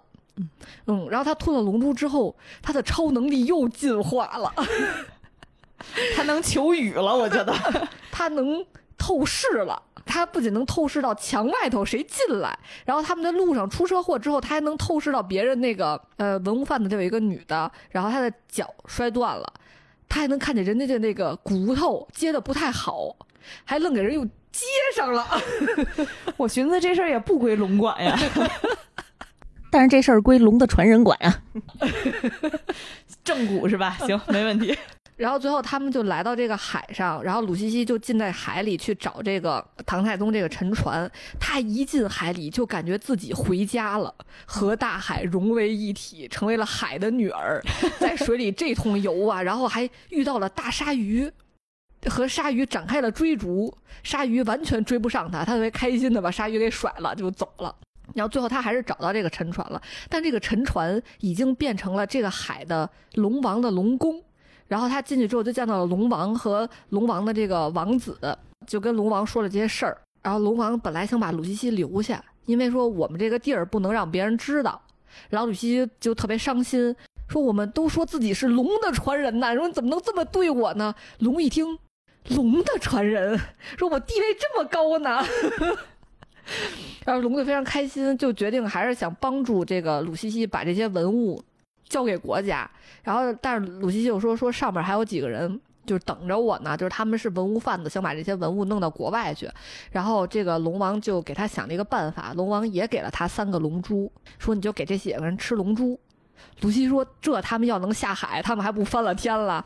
龙王说：“这个龙珠不一样。”不能上岸了，不能上岸了。对，就吃了我这个龙珠，就只能在海里想怎么着怎么着，但你就再也回不去了。说反正这几个人已经定到这个附近这个位置了，他知道我这个龙宫了，说我也不能让他走了，你就把他们送下来。于是鲁西西就上去给他们吃龙珠，然后这几个人还发生了内讧，因为分到钱的人越少越好嘛，还又杀了一个同伙。于是他们吃了这个龙珠就下去了，发现。自己走不了了，给龙留下了，财宝是挺多的，一样也带不走了。然后龙的那个王子，然后就帮鲁西西装地传这个文物，然后送回了岸上。然后鲁西西呢，就是又报警，通过大家的帮助，就把这个文物交给了国家。然后回到了家里，就得救了。然后皮皮鲁还催他说：“赶紧做手术，把龙珠拿回来吧，咱们赶紧把龙珠还给龙吧。”皮皮鲁觉得这事儿这要搁我身上，我就得翻了天呀！这怎么没在我身上呢？在我身上就简直就盖了的。然后这个故事就结束了。这故事我印象特深的一个情节就是。是一个恐怖情节，就是鲁西西在水下游的时候，因为他那会儿等于是险象环生嘛，啊，而且他游着游着，他发现远处飘过来一具尸体，飘到了他的旁边儿就是船上发生内讧的那些犯罪分子，他们杀完人抛尸，然后这个尸体就飘到了鲁西西旁边儿这个片段给我留下了。我跟你说，我本来吧。就看过去了，你现在让我细思极恐，你知道吗？就是这个情节给我留下深刻的心理阴影，以至于我出去浮潜的时候，你但凡旁边有个稍微黑一点的东西，我都觉得是谁的尸体飘过来了。我以后再也不能好好的浮潜了，我从来没有这样想过。恭喜你，这个故事还真的挺天马行空的啊！是的，像是在霍格沃茨发生的，而且它特别的就是完善。然后他的那个故事最后的发展还是挺，就是你甚至说他，我觉得他打破了童话的边界，就不再是那种发生在孩子生活当中的，而是现实世界的，他会带有那些黑暗的元素，无论是呃很势利的学校里的那个体育老师，然后还是那种很现实的，就是这种犯和犯罪分子之间的搏斗，然后以及这种甚至是犯罪现场的这种杀人抛尸之类的，其实。我觉得这个很难在传统的童话里面让你感受到。嗯，对，这个可能搁动漫界就是一个剧场版的体量，《皮皮鲁和鲁西西之龙王大冒险》。哎呀，我觉得真的很适合拍剧场版，希望尽快拍出来。确实是我在看到网上很多人说，大家觉得郑渊洁就这个童话吧，它不是那么美好又温暖，不像以前咱们看那种传统的童话，什么公子和王子幸福的生活在一起，就是其实它里面就是讽刺啊，或者那种比较阴暗的东西还挺多的，很多家长就不给孩子看了。嗯，哦，觉得会影响孩子，就是家里有蟑螂，我决定把眼睛闭上，会有这种感觉。我觉得这个故事唯一的影响就是，嗯，不要随时不要随便吞咽不能吃的东西，其他的应该都学不会吧？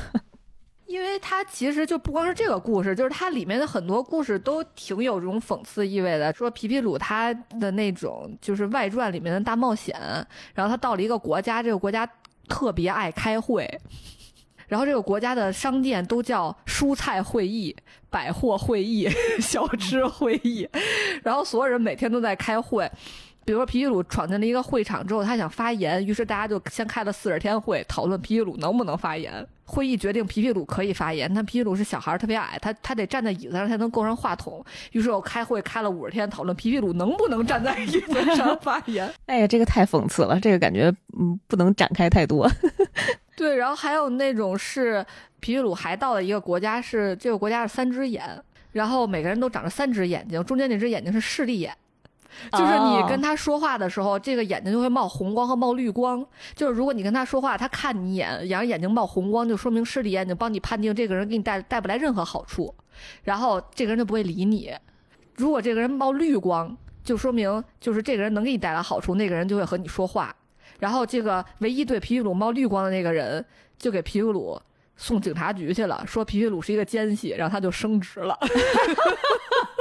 我觉得这种关于势利眼，还有就是成人世界里面这种价值判断，是嗯，周元杰作品里面特别常见的一个题材。这个和他个人的生活体验还挺相关的。说他小的时候啊，就是这个是一个采访里面的，说他在二年级的时候呢，他在写作文，就是当时作文的题目就是这种我的理想。这么非常经典的一个题目嘛？那对于孩子来讲，这不就是展示你志存高远的时刻吗？你得写科学家吧，航天员吧，什么警察、医生吧。当时郑渊洁写的是，我想当一名掏粪工。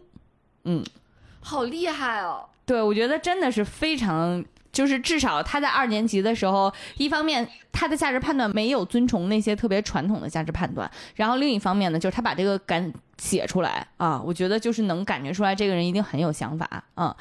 然后他对于学校的这些批评呢，就是关于学校所谓的标准答案，或者是学校的一些对于思想的前置吧，他也是有自己的生活体验的。就是他在四年级的时候写的作文，题目叫《早起的虫子被鸟吃》，好喜欢，我好想法呀。然后他就被老师骂了，然后可能还发生了一些羞辱之类的事情吧，然后以至于他一怒之下直接退学了。啊，所以这个其实是郑渊洁和学校之间非常非常不愉快的过往啊。这种不愉快，我觉得也体现在了他后续的这些作品当中，就是一代一代的那些自己有一些，呃，天马行空的想法，然后不符合主流概念的想法的孩子们，其实，在他的故事里面都能得到非常多的安慰，就是知道这个世界上有一个角落，或者说这个世界上有一个大人和我一样，是对于这种稀奇古怪的念头是非常真实的，然后也是非常看重的，然后我。我并不是这个社会体系里面的这些 loser 学生，然后我不是一个失败者，我是一个没有被发掘的稀世珍宝。嗯，他们老师太过分了，他们老师难道没有听说过石传祥吗？就是我刚才去翻郑渊洁的微博，发现直到现在，他微博早上问好的那条话题标签还是“早起的虫子被鸟吃”。就我觉得皮皮鲁和鲁西西，在我看起来，就是小的时候看吧，和长大了之后看还挺不一样的。就是小的时候，我感觉它有很多部分是对小朋友看了之后很有帮助的，有点像，比如白马刚才说的那种，让我有一个印象特别深的故事。里面有一章专门讲皮皮鲁写真假日记。他为什么会写这个真假日记呢？就是郑渊洁说，他小的时候帮他儿子写交给老师的日记，被老师批评了。因为他儿子说你这样写绝对不行，他说你就照我这么写，绝对特别厉害。然后两个人就打赌，说如果郑渊洁说如果你要赢了，我就给你请一星期假。跟儿子说，结果没想到回来之后，这个日记被老师批的一无是处。所以郑渊洁在这个皮皮鲁的书里就写了真假日记的故事。我们给我给你们念几段吧，就特别经典的那种假日记。第一段是令人难忘和愉快的一天学习生活又结束了。随着最后一节 课下课铃声的响起，同学们依依不舍地向老师告别。我的泪水刚要淌下，我突然想起今天是星期二，不是周末，明天又可以见到亲爱的老师了。于是我破涕为笑，高高兴兴地收拾好书包，和同学们有说有笑地走出了教室。第二个是。每个星期最令我高兴和激动的就是星期一，这当然是因为星期一学校有隆重的升国旗仪式。每逢星期一早上起床后，我都会洗一个澡。我觉得参加升旗仪式前应该沐浴，今天也不例外。沐浴后，我穿上洗得干干净净的校服，迎着朝阳朝学校走去。就是这种，就是他写的假账。但是他的真账是什么样的呢？我也给大家念一念，他的真日记是这样的。放学后，我神情沮丧地回到家中。沮丧的原因是老师心太狠了，留了那么多家庭作业。据我了解，我们班同学在家里写作业时，大都心不在焉，一边写一边看电视，或者听歌，或者吃零食。作业写完时，当事人根本不知道自己在写了什么。我拿出作业本，一边写一边吃花生米。然后还有这种说，我们班同学互相攀比最多的是脚上的运动鞋，再有就是身上的名牌运动服，谁穿什么牌什么款式，大家都门儿清。然后还有什么这个女同学喜不喜欢我呀，什么都在他出来的 假账里。所以我觉得他的那个对比还是。挺强烈的，还挺真实的，就有点像小时候那种交上去啊，然后自己写的这个。这个其实就挺奇怪的，就你看的那个假日记，就是对于社畜的成年人来讲，你自己都不信，我就不信你每星期一阳光积极、乐观开朗的去上班，你怎么能让小朋友这样写呢？这是不是跟每每每天写日报？你说的对。嗯，呃，我当时看这个故事的时候就觉得特别嘲讽，嗯，但是呢，后来我就发现，居然在现实生活当中看到了类似的情况，就是是在罗永浩他写的自己的那个自传里面，就是《我的奋斗》那本书，嗯，啊，他分享了他小时候的一个故事，啊，就说当时也是老师布置了一篇课文，说呃观察校园，然后写一个校园场景，想起来了，对对对，然后呢，当时第二天老师就在班里批评他。老师是这么说的，他说：“嗯，昨天的作文咱们班表现都很好，只有罗永浩一贯哗众取宠。因为班里的同学大部分是这么写的：五星红旗飘扬在校园上空。嗯，只有罗永浩一个人写的是“五星红旗耷拉在校园上”。然后这个时候，罗永浩就举手站起来，跟老师说：“老师，你这成语用错了。我写作文的时候就交给你一个人，划了我也就是划你一人，我不可能是划中。现在谁把这文章拿到五十多个人班里念出来，这才是真正的哗众取宠。”然后老师听完之后就特别生气，然后把他这个罗永浩一个人拎到了办公室，专门专项的定点修理他，修理了两个两个小时吧。啊，罗永浩一看天都快黑了，跟老师说。咱俩这样都挺累的哈，老师说：“是啊。”罗永浩说：“那要不我改？”老师就很开心呀，你终于知道你错了。罗永浩说：“那不重要。”然后老师就说：“那你说你打算怎么改吧？”罗永浩说：“嗯，我这么改。说来也怪，尽管学校里没有什么风，但五星红旗仍然飘扬在学校上空。”当然，后面就是跌宕起伏的，老师感觉自己受到了羞辱，开始体罚他，然后以及请家长，诸如此类的。但是看到这个故事时候，就会发现，就是这种不允许出现刺耳的声音，可能是在有些校园里面很常见的一个情况啊。当时老罗在书里面提到了他父亲跟他说的一句话，他说他父亲跟他讲说，在这里诚实是一个奢侈的品质。嗯嗯。当然，这句话是否是这个现实，我就不在这儿做出判断了。大家可以根据自己的生活体验去感受一下。但是，我也希望，嗯，能够呃听到这些这期节目以及听到这个故事的朋友们，都能够身体力行的让它变成一个不那么奢侈的品质。嗯。然后，我小的时候看鲁西西，其实里边有一个故事是特别真实、时时刻刻在影响我的，就是鲁西西。有一天坐在草丛里，他听见草丛里有那个导航的声音，说就是向这边前进，然后说在这里向这里起航。他不知道这是什么声音，就有人给他指路，说你就拿这个小草，你得去找阔阔舰长。然后他就去找阔阔舰长，阔阔舰长说我们正要起航呢，我们要开到鲁西西的心里去。咦，好可爱！说，我就是鲁西西啊。舰长说什么？怎么出了这么个事故？等你就在这等一下。后来决定。鲁西西就在这儿呢，说我们先开到二号，另一个鲁西西班里的另一个小姑娘心里去。就是为什么他们要开到人心里去呢？就是因为他们小心眼儿，说因为心胸开阔的人，就像宰相肚子里能撑船一样。说你的心胸非常开阔，你的心胸就是一片非常宽阔的大海一样的。说如果你小心眼儿的话，你心里就有好多暗礁，有好多礁石，就导致你的心眼特别小，你就经常生气。所以呢，这个阔阔船长就经常带着他的舰队，然后开到别人心里去，给别人那个开阔心胸，真可爱。然后我看完之后就觉得，因为我觉得我小时候就也有也会有一些小心眼儿，所以我看这个故事之后就觉得，我得心胸开阔一点，要不阔阔舰长就会到我的心里来。哎，那像我这样缺心眼儿的，所以这个故事是我印象特别深刻的。嗯，真可爱。我后来在长大了之后看有了蛾子了，感觉看起来就是也有很多不一样的想法。嗯，一个是刚才咱们也聊到的，就是不是只有学习好才有真的好。嗯嗯，因为我小时候其实学习并不是很好，你就是不不是不好，就是可能就是班里中游，就这种感觉。但是在望子成龙的家长和捧着优等生的老师眼里，其实你就不是一个好学生了，可以说啊。所以又在家里的打压教育之下，我一直觉得自己就是一无是处吧，可以说是。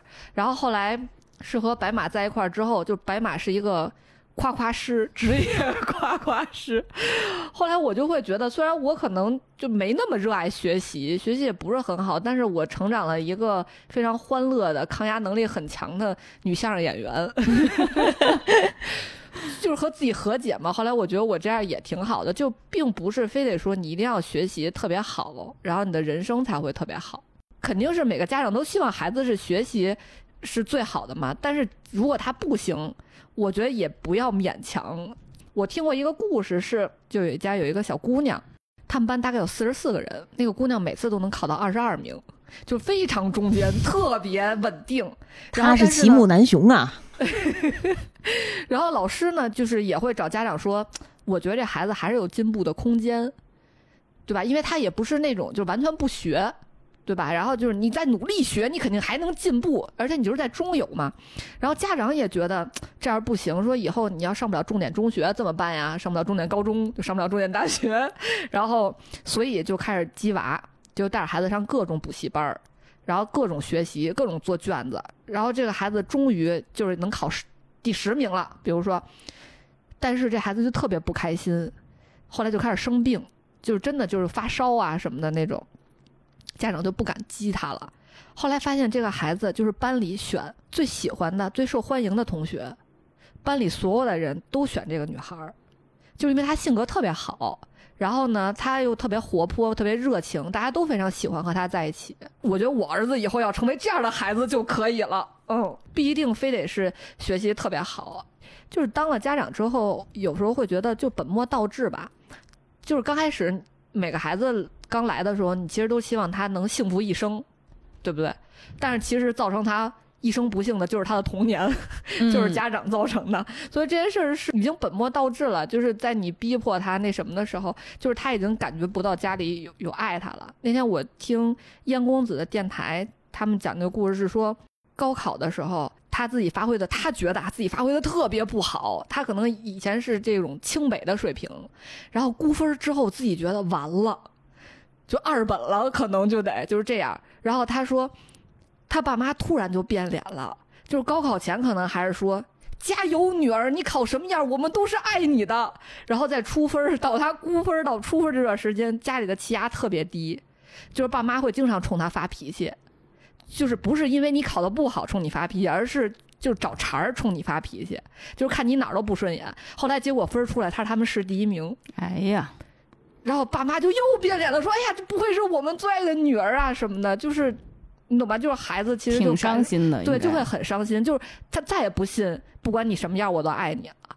嗯，所以我觉得，就是即使学校里把你的孩子分成特别好或特别不好，就是你自己也不要把它归到哪一类里。嗯嗯，刚才这个故事其实会让我感觉到，很多家长对于孩子的爱是还挺。有条件的，嗯，是的，嗯，然后他的条件的前提是你得符合我的标准长大，然后你得优秀，你得成功，你得怎么怎么样，然后你得你得懂事儿，你得你得见人问好啊，然后甚至你可能得听话。也有些家长呢，就是你如果不听话的话，你前面那些就都没有，都没用啊。哎，但是真的说，我跟你说，作为一个 家长，嗯，我现在的感觉就是这句话特别容易说出口，就是你再不听话，我就不喜欢你了。哎呀，就是因为它特别好用，你知道吧？但是，但是这句话之所以好用的前提是因为孩子爱你。对对对，就我每次都会克制自己说不能说这句，我要不换一个说法儿。就是你说你如果再不听话，妈妈现在就会很生气了。对，其实，在教育孩子的方面，就是一定不要让自己的爱是有条件的啊，这个以后会反噬。嗯，我只是想说，就是。其实道理大家都懂，每天都在说，但是其实他真特别不听话的时候，那个话就真的会特别容易的脱口而出。嗯，其实我对于学习成绩这件事儿有很多方面想跟大家分享的。嗯，再唱首歌，可能比较另类。嗯，呃，另类的第一点啊，就是作为一个海淀鸡娃初代海淀鸡娃，我可以用另外一个角度跟大家讲，就算鸡娃了，就算。考的特别好也没有什么，也不是现在也就这样嘛？就快乐的跟大家做节目分享了，也是就是磕磕绊绊的活着啊，所以也不用追求太多啊，这是其中一个方面。第二个方面，其实还是说学习这件事儿，还是要找到方式方法啊，就还是要培养兴趣，还是真的还是得快乐学习。就是一旦你喜欢的话，就是你不需要那些什么。监控笔、监控教室、监控摄像头，就是你自己。喜欢，比如说白马就是特别喜欢课外阅读，对于他的写作，对于他的语言表达，就是潜移默化的会有很大的影响。因为与其让孩子刻苦，我真的觉得刻苦是这个词是一个特别伪的伪概念，就是它前提是它强调了你得苦，这个苦对你是有好处的，然后你得坚持苦下去。对对对。但是其实更简单的方式是你别让他苦，就你找到一个他没错喜欢的，他他他开心的事情，他他不干。他全身难受，对，或者是你哪怕想招呢？因为我记得我以前看过人说是说，你别跟他说，哎呀，你就要上学了，你马上就要苦了，你这先玩一年吧，你现在只有现在是快乐的。那孩子从一开始就不想上学了，对吧？对就是你跟他说。哎呀，你只有变得特厉害的时候，只有特好的孩子才能去上学。等孩子能上学时，他就会特别开心。哎，我现在已经是特别厉害的人，终于能上学了。就是或者你跟他说，你今天就只能看这三个单词，多一个都不行。然后孩子就会求他说：“ 我喜欢这一点，再学一个。”就是这种，别拦着我，我还能再背。扶我起来，我还能再学。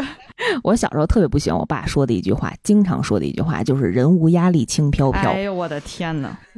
我觉得我当时已经是背负着重担了，然后还每次经受这句话的摧残。要不然唱歌，要不然都飙歌去了。哎，像不像那个小燕子要背诗，然后紫薇他们给他编一剑谱，一边耍着剑一边那诗。对对对。啊，还有另外一个方面，就是其实根据现在的社会发展，就除了学习成绩好以外，其实还有很多很多的出路。我觉得，就算嗯，你你觉得孩子学习。不是走学习这条路的，咱去新东方行不行啊？我觉得作为一个大厨，以后发展的可能比好好学习平分秋色吧。对对对对对，我儿子不是说特别喜欢做饭吗？我对他的需求就是以后能成一个厨子，能养活自己，够生活就行了。然后就是，只是他们好多人建议我说，还是希望咱儿子学西餐，没有油烟会稍微好一点。以后就是米其林大师，行，也是非常细分的建议了。呃，关于学校和学习的这个态度，其实郑渊洁本人也是有过摇摆的，因为他自己在学校里面求学的经历并不顺利，然后老师呢，很明显也并不称职啊，所以他早早就是放弃这个在学校公立学校里面的常规学习之后呢。嗯，当他有了儿子，当他有了孩子之后呢，他其实也是让自己的第一个孩子是在家学习的。他当时编了很多的教材，嗯，但是当他的那个第二个孩子出生的时候，他也尊重了女儿的意愿。他的女儿呢，应该可能当时学校里的老师也很称职，然后呢，学习也很开心，也很出色。就是反而是在，呃，当年郑渊洁并不喜欢的这条道路上，就是一路高歌猛进，最后一路念到了博士。就是在孩子的教育方面，现在看起来就会觉得，嗯，不同的路径，你你可能会有不同的偏见，或者是不同的经历，但是还是要摸索更适合自己的一条路吧。嗯嗯。我是关于学习这个事儿吧，我那天看了一个知乎的问题，大概是说，就是学霸父母是不是也在激娃？就是大概类似这种问题啊。有一个妈妈就说，她就完全激自己，因为她放弃了，因为她儿子真的是一个非常，嗯，接受了儿子的平庸吧，可以说就是非常普通，就是肯定是进不了那种，比如说六小强啊什么，就是这种对。他就努力的工作，给儿子买了四套房。哎呀，我的天哪！然后这太管用了，我跟你说。对，而且他还生了老二。他说先练也练个小号，然后 买了四套房之后，还自己去申请了香港身份。嗯，就因为这样的话，他儿子可能以后去香港那边考学会比这边竞争小一点儿。就是他完全没有在激他儿子，就激自己。所以我就想说，先激自己，你自己都不行。就不要急，还放过孩子吧。嗯，而且一个很重要因素是，孩子其实是言传身教，就是你不能光靠说，你也得想想你自己平时做咋样。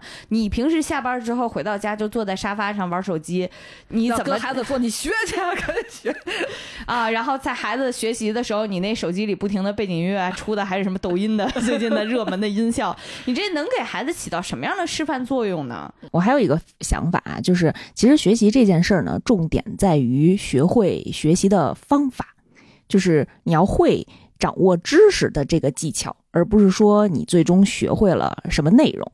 嗯，说白了就是考的那些呃硬性的知识，你可能在某一个时间点把它背下来就可以了。但是你要学会学习这件事情。我觉得这件事情，无论之后你在任何一个领域，或者你在工作当中，都会对自己有很大的帮助的。所以，其实学校里更多的应该是教导，就是你吸收和接纳知识的这个点。是的，也不是完全要对抨击我们的那个教育啊，就是也是学习的欲望吧。就是其实学习的习惯、方式和欲望和欲望。对，其实现在这个。苦熬了十二年下来，大家都觉得终于不用 学习了。其实很多想成功或者很多工作，就是还都是终身学习的一个事情。嗯嗯，要不然姐夫天天现在逼我学魔方。我觉得还有一个，我看完书之后特别重要的是，尤其是咱们刚才讲的那个什么翻孩子东西啊之类的，我学到就是其实一定要尊重孩子。就这件事儿特别难，因为家长一定就是天然就带入地位更高的这个角色，嗯，毕竟头两年的时候，他吃喝拉撒全都指着你。尤其我看到皮皮鲁都出现了，然后他爸还说，就当着你面我就翻了，我就是爸妈，我翻你一下怎么了？就是这种感觉。而且就是比如说孩子好多做选择，就是现在家长说。你可以自己选，选着说，哎，你选的什么玩意儿？然后还是其实还是没有给孩子自己选择的这个权利嘛。就我看到的一个我特别喜欢的妈妈，就是陈美玲老师，她有三个儿子，一个儿子就是地狱模式，三个儿子就是 地狱模式的三次方呀，都是斯坦福的，都是斯坦福的，对。但是还是激自己啊，陈美玲老师就是斯坦福的博士。他特别尊重孩子的点，就是比如说他有一个儿子。就特别慢，所以每天早上起来收拾东西都会迟到。他就跟这个儿子商量说，有没有什么办法？他儿子的办法就是前一天把校服都穿好，穿着校服躺在床上睡觉。我觉得大部分家长看到之后就会崩溃了，说你怎么能穿校服睡觉呢？说你赶紧换下来。说早上起来其实还是会鸡飞狗跳，帮着孩子收拾什么的。但是他就他说我当时看了他半天，忍了，说。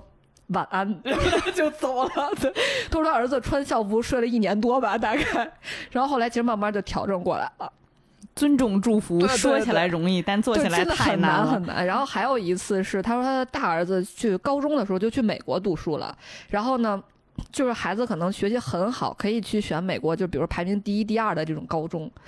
他说，哪怕你选第三也好呀。他儿子选了一个第七的学校，因为这个学校会给每个孩子发一匹马。哇，好喜欢啊！起来，对，先要去照顾你自己的马，然后才会去上课。怎么能让孩子不喜欢？有一种入监同学的感觉。但是听起来虽然很神奇，但是带入家长就会觉得，就很想摇着他的脖领子说：“你看看那个第一、第三呀。”最后，他最后也尊重孩子了。他觉得孩子最后选的很好，然后成绩也很好，所以我觉得真的很难很难做到。但是他做的很好很好，这就是我被楷模呀！简直，我会选那个带马的。我觉得前十都差不多，有一匹马那真的是还挺厉害的。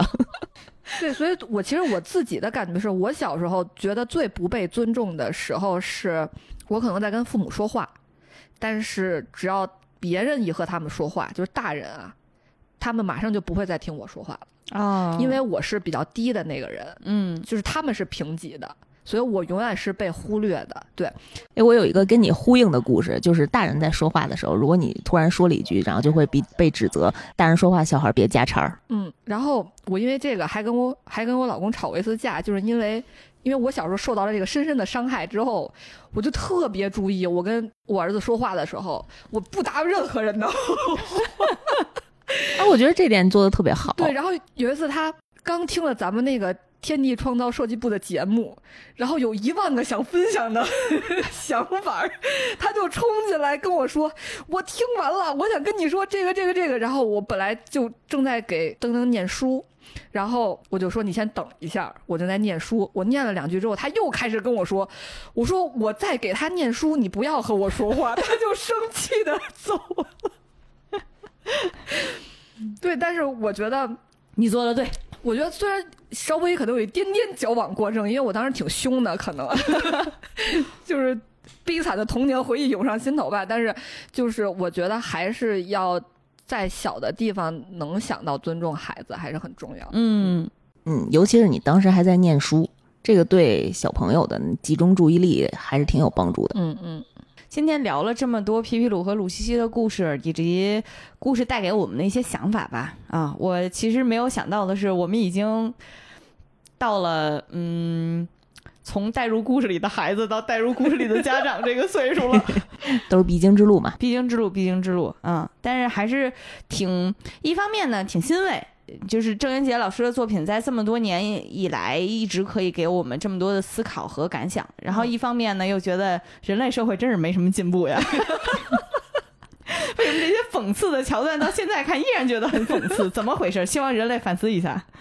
我是还建议大家可以年纪小的朋友自己去看一看，然后有孩子的其实还是给孩子看一看也挺好。嗯嗯，带着孩子一起看吧，就是这样的话，在这个过程当中，家长也可以看看自己有没有做的不到位的地方。嗯，孩子可以指着里边说：“你看人家家长。”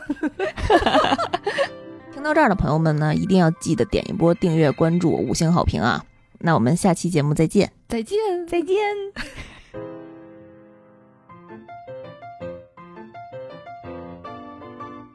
所以，在我很童年的时候，我姐已经进入青春期了啊。青春期的孩子可能边界的意识就会更强一点啊。我可能就是沾了这个光，所以没有人翻过我。你姐不会在你的日记里画粑粑吗？你忘了？我忘了，有吗？有。你给我，你姐在日记本里画了一个粑粑，这段给我掐了。看来我也是饱经伤害，但是我也选择了遗忘，是吗？老师就激动了，老师赶紧给永莲打电话，说我们这儿有一个四年级的孩子，好像当时的那个记录是一分十二秒还是多少？他游了一分十秒，大概就是这样。那说那他是破了，他没啊，一分十二，他他一分十，那他是破了。哦，对不起，那我记错了，我重新说呀，这句不算。